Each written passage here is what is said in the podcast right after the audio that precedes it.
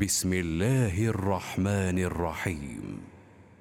يا أيها النبي إذا طلقتم النساء فطلقوهن لعدتهن وأحصوا العدة.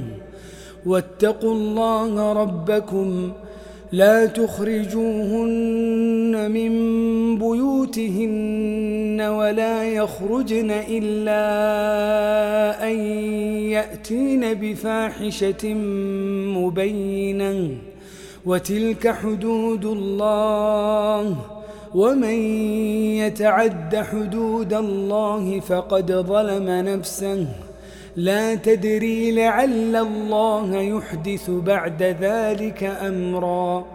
فإذا بلغن أجلهن فأمسكوهن بمعروف أو فارقوهن بمعروف وأشهدوا ذوي عدل منكم وأقيموا الشهادة لله ذلكم يوعظ به من كان يؤمن بالله واليوم الآخر ومن يتق الله يجعل له مخرجا ويرزقه من حيث لا يحتسب ومن يتوكل على الله فهو حسبه إن الله بالغ أمره قد جعل الله لكل شيء قدرا واللائي يئسن من المحيض من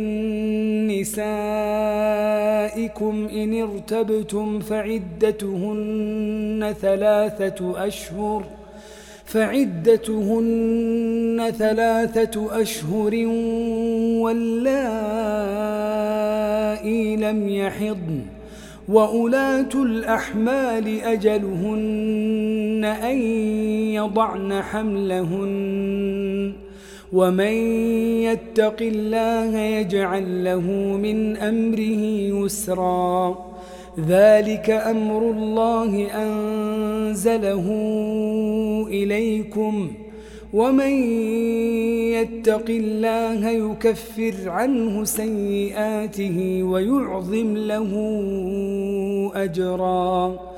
أسكنوهن من حيث سكنتم من وجدكم ولا تضاروهن لتضيقوا عليهن. وإن كن أولات حمل فأنفقوا عليهن حتى يضعن حملهن فإن أرضعن لكم فآتوهن أجورهن وأتمروا بينكم بمعروف وإن تعاسرتم فسترضع له أخرى لينفق ذو سعة من سعته ومن قدر عليه رزقه فلينفق مما آتاه الله لا يكلف الله نفسا إلا ما آتاها. سيجعل الله بعد عسر يسرا. وكأي من قرية عتت عن أمر ربها ورسله فحاسبناها حسابا شديدا. فحاسبناها حسابا شديدا وعذبناها عذابا نكرا. فذاقت وبال أمرها وكان عاقبة أمرها خسرا. أعد الله لهم عذابا شديدا. فاتقوا الله يا أولي الألباب الذين آمنوا. قد أنزل الله إليكم ذكرا.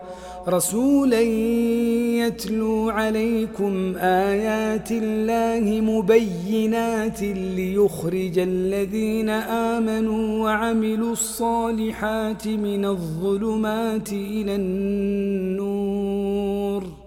ومن يؤمن بالله ويعمل صالحا يدخله جنات ۖ يدخله جنات تجري من تحتها الأنهار خالدين فيها أبدا.